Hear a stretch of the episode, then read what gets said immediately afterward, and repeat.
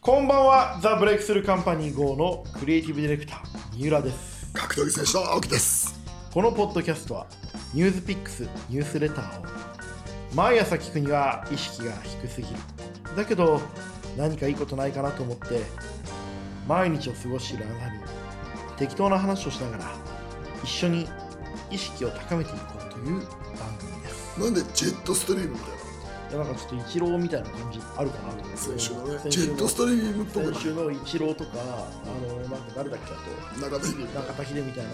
ちょっとこう区切りながら行っていくスタイル、ちょっとやってみようかなと思ったんですけど、なんかジェットストリームにも慣れてないっていう、なんよくわ かんない感じ二になっ番ちゃっ戦た。時。 2番選手になっちゃった、うんは俺もねなんかなんでこうなっちゃったのかなと思って読んでましたよえーっとちょっとね今日リスナーの相談のお便りいただいてるんで読んでいいですかい。いいよ。どんどん行こう。うん。青木さんの盟友ジェーン・チューさんからでジェーン・スーのそっくりさんですね違いましたねジェーン・スーさんチューうんジェーン・チューさんからです三浦さん青木さんこんにちはいつも配信楽しく聞いていますお二方に質問ですまだ世に出てないけれども面白い人注目している人がおしいたら教えてほしいですこれまでもお二方が触れた方は有名になられたりしているような気がしていますお二人が触れたから有名になったともとも言うのかもしれませんがもしいらっしゃったら知りたいですよろしくお願いします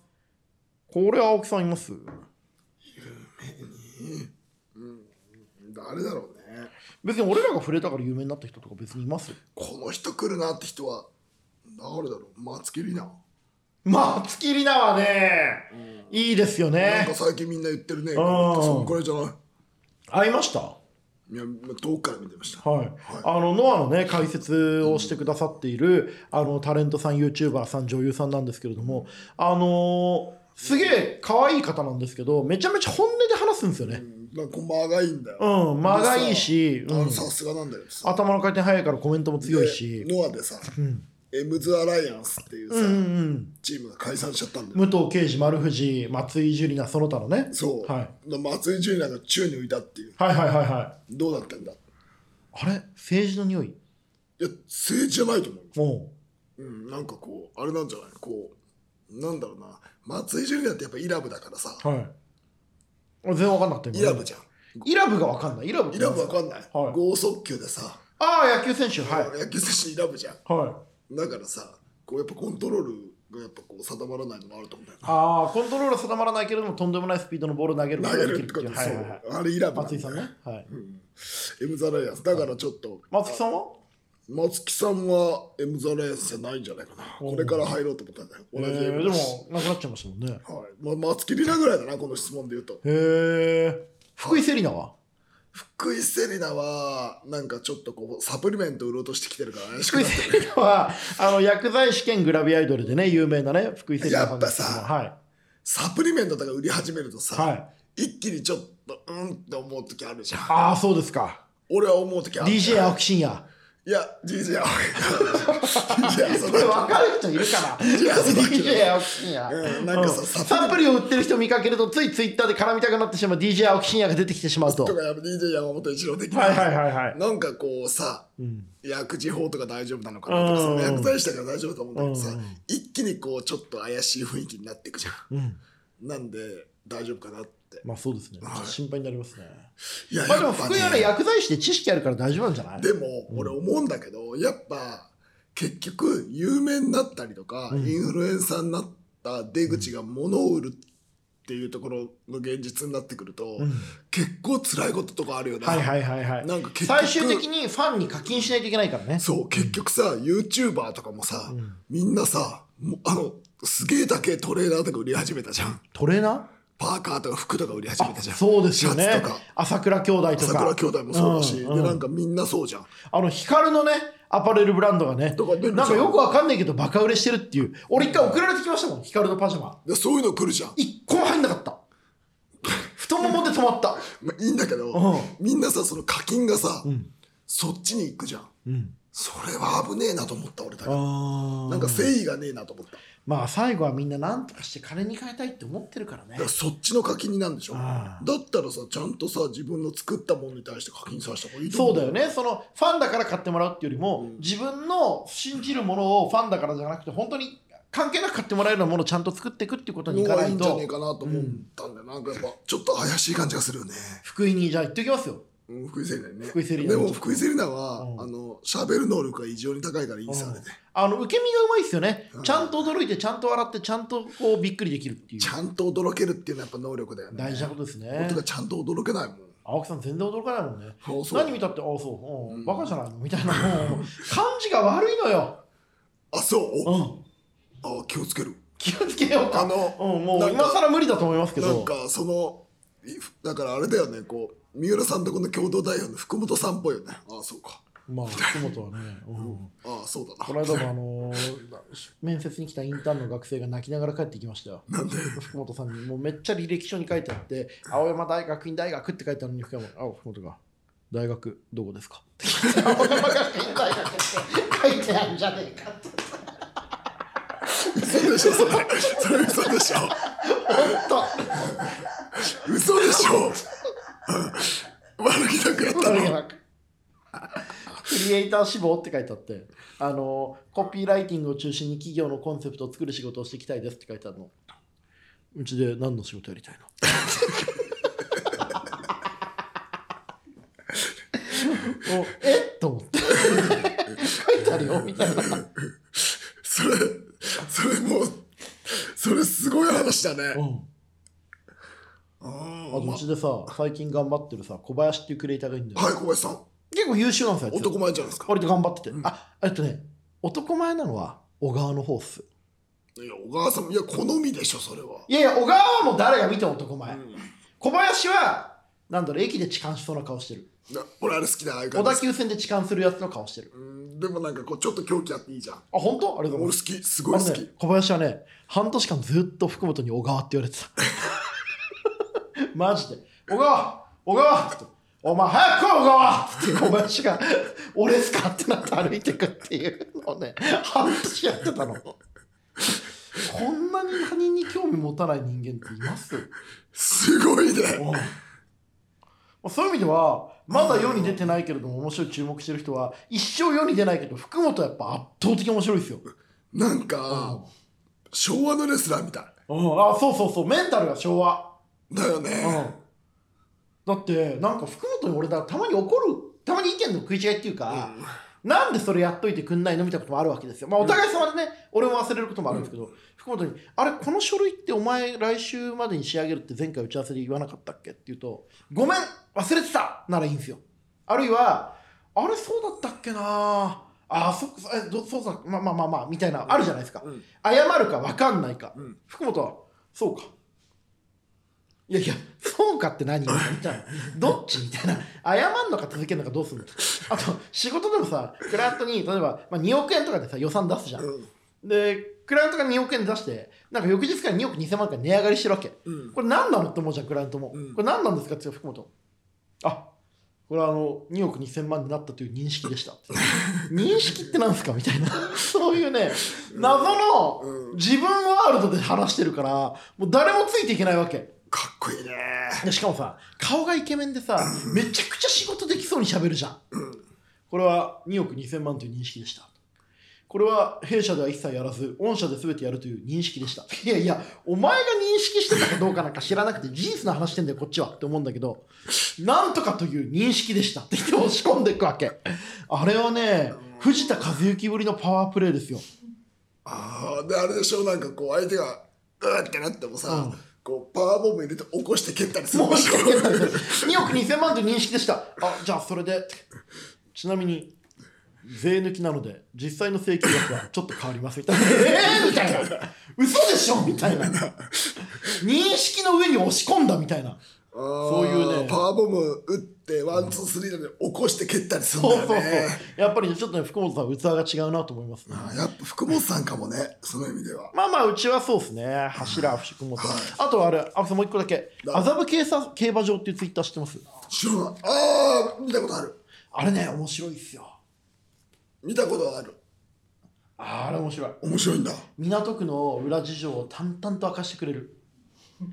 麻布競馬場俺ね昨日あったんですよおお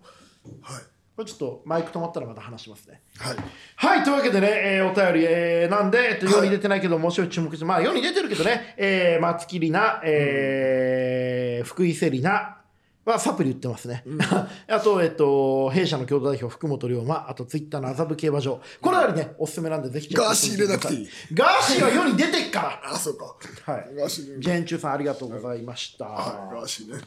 さて、いろいろいろいろ話していきましょう。さて、青木さんね、ちょっとこれはまた青木さんといろいろ話したいテーマなんですけれども、あの下の世代への指導についてね、話していきたいなと思うんですけれども、あの青木さんがボイシーで、体罰があったからこそってどうしてもって思ってしまう話っていうあー内そ容うでね話してました。やっぱね、はいこれね、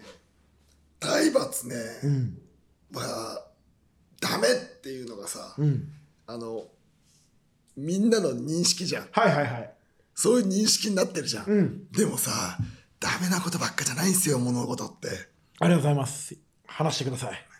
ダメなことばっかじゃないんです僕はよ。体罰とか絶対しないんでわかんないんですけど、青木さん流の体罰についての考え方を聞いて俺みたいではす。単純に中学生の時に、はい。はい。できないととにかく殴られたんですよ。はあの基本動作が。はで、試合もこれがおかしいってとにかく殴られたんですい。よ。はい、そこで覚えたんですよ。何をですか基本。はいはいはい、はい。脇をすくうとか抑えるとかって基本をはい覚えたんですよ。でやっぱり動物なんでうん人間もね人間も叩かれると覚えるんですよ。人間は動物じゃないっていうけどあれ嘘ですからね動物なんですよ。うん叩かれると覚えんすよ。うんだからん体罰のメリットも俺はあると思ってんすよ。うんであの中学とか高校の分かんない時期はぶっちゃけぶん殴んないと舐めちゃうっすよ先あー生を。うんうんうんはいはいだって殴らない先生とか怖くない先生とか舐めてたじゃんぶっちゃけ、うんなんであと叩く俺中学の時教師全員俺より頭悪いと思ってましたもそう思っちゃうじゃんんなんでこいつらは教師という職業ごときで俺という才能あふれるまだまだ無限の可能性がある若者にどういう権利で上から物を言ってるのか本当に不思議だってマジで思ってましたもんじゃあ、はいだからさそのぶん殴られるってすごいん大事なところもあるびっくりしますからね殴られるとねでやらざるを得ないじゃうんびっくりするからねん、ううんんでだからあの今の若い子たちって実はそのぶん殴られたりとかそこまで愛が受けてないからやっぱ成長スピードは遅れると思うんですよ、うん、まあそうでしょうね。なんでその意味でやっぱぶん殴るっていう体罰はある種のドーピングなんですようんうんうん、あのスピーディーに意思を伝達することができるからそうあと理屈を超えるからねそうあうんと、女性アスリートと男性コーチの首投げね、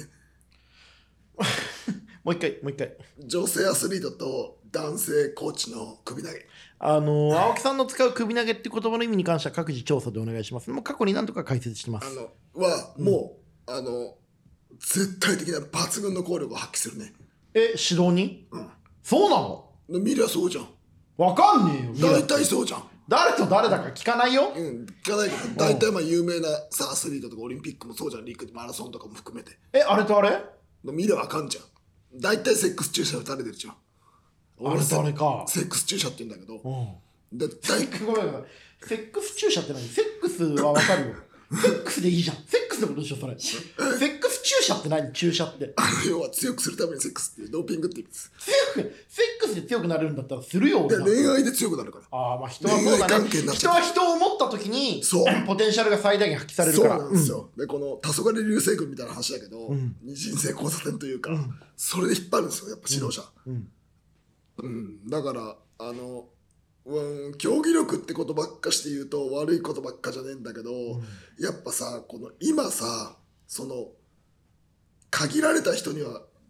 やっていいっていう理屈もちょっと俺らの中で出たんだけどあー信頼関係があれば選ばれてそのもう受け入れるっていう覚悟をした上であればあれねばと思ったんだけど、んやる側の話が今度ぶち込む側が叩く方もぶち込む方 も、ぶち込むとか叩くとか言葉が危ないんよあそうもうちょっとさなんつうの指導者側がねそううんそう指導する側が、うんあのいつ刺されるか分かんないじゃん逆にねそう散々その時はお互いの信頼関係でやってても終わった後に実は私昔ってでそんなんばっかじゃん昔あの時コーチにみたいな、はいあのカミングアウト系ね、でさあのそのキャンセルカルチャーというかさ、後からひっくり返す系がさ正直怖いからさ、あの今そういう指導はできなくなってます今よもねう怖くて叩けないんし、あのセックス注射打つってる人なんかもう狂人だよ、狂人しかいない、って思っちゃいますよねはいだなから、なんで、やっぱりでもその指導ってさそのまあきつく言うとか暴力振るうとかっていうのがいいとは限らないんだけれどもだけどその時には圧倒的な力を持って説明しないといけないうん脳じゃなくて体で覚えなきゃいけないっていうことってやっぱりあるとは思うんですよね。いやなんかそこで言うとさ三浦さんはさこのチームを構えてるわけじ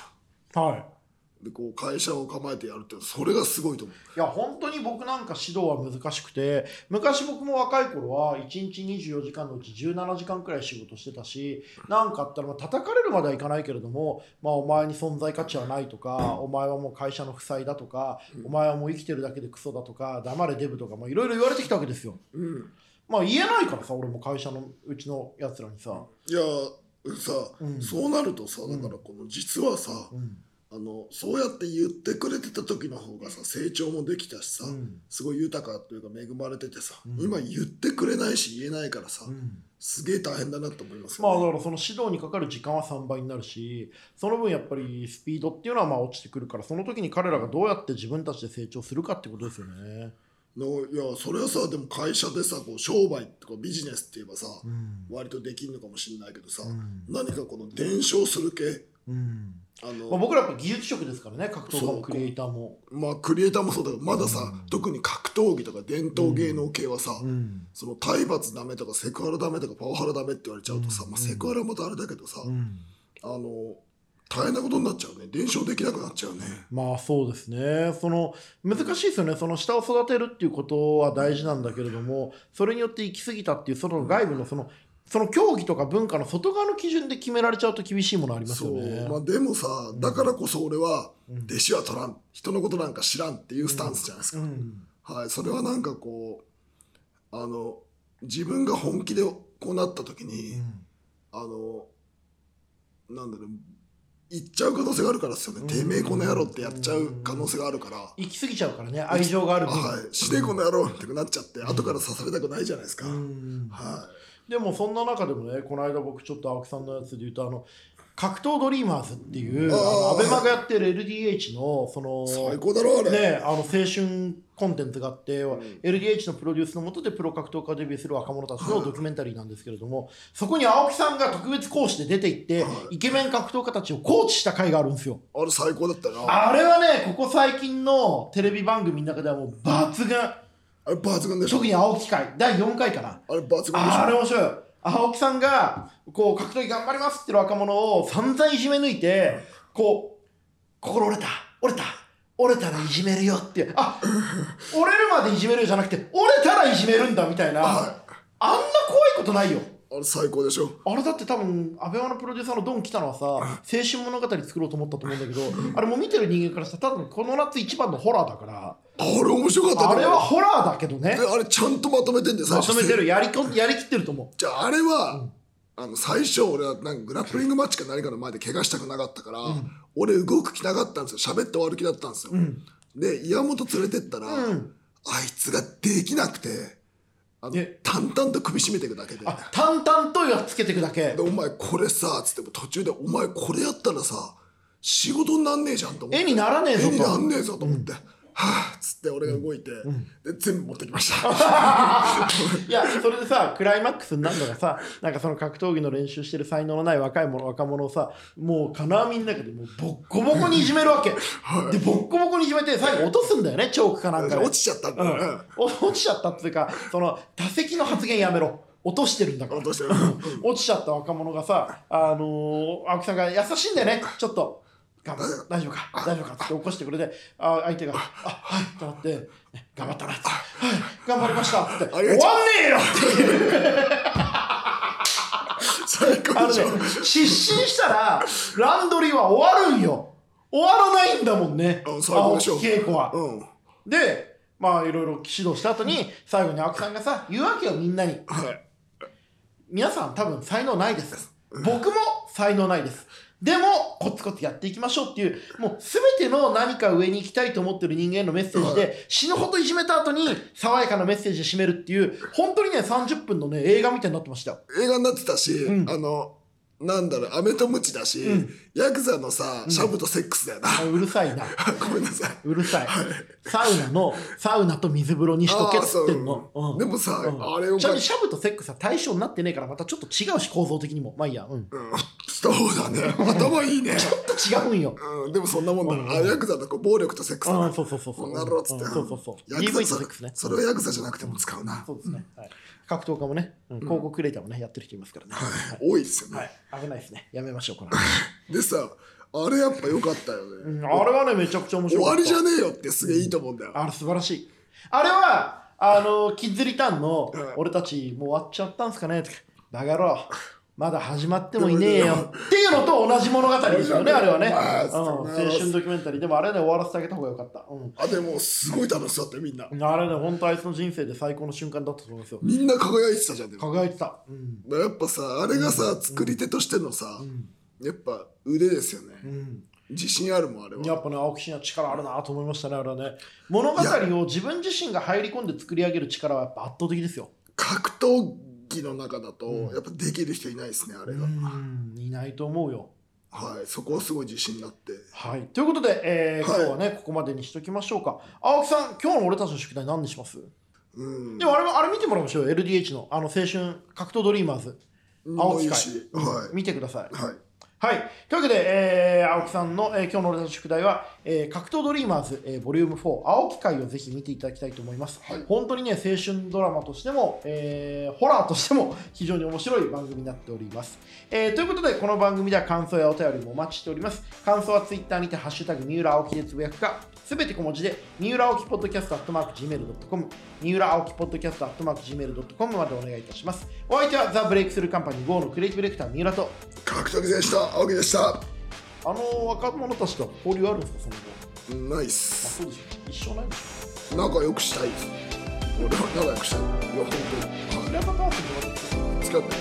仲良くしっかりする。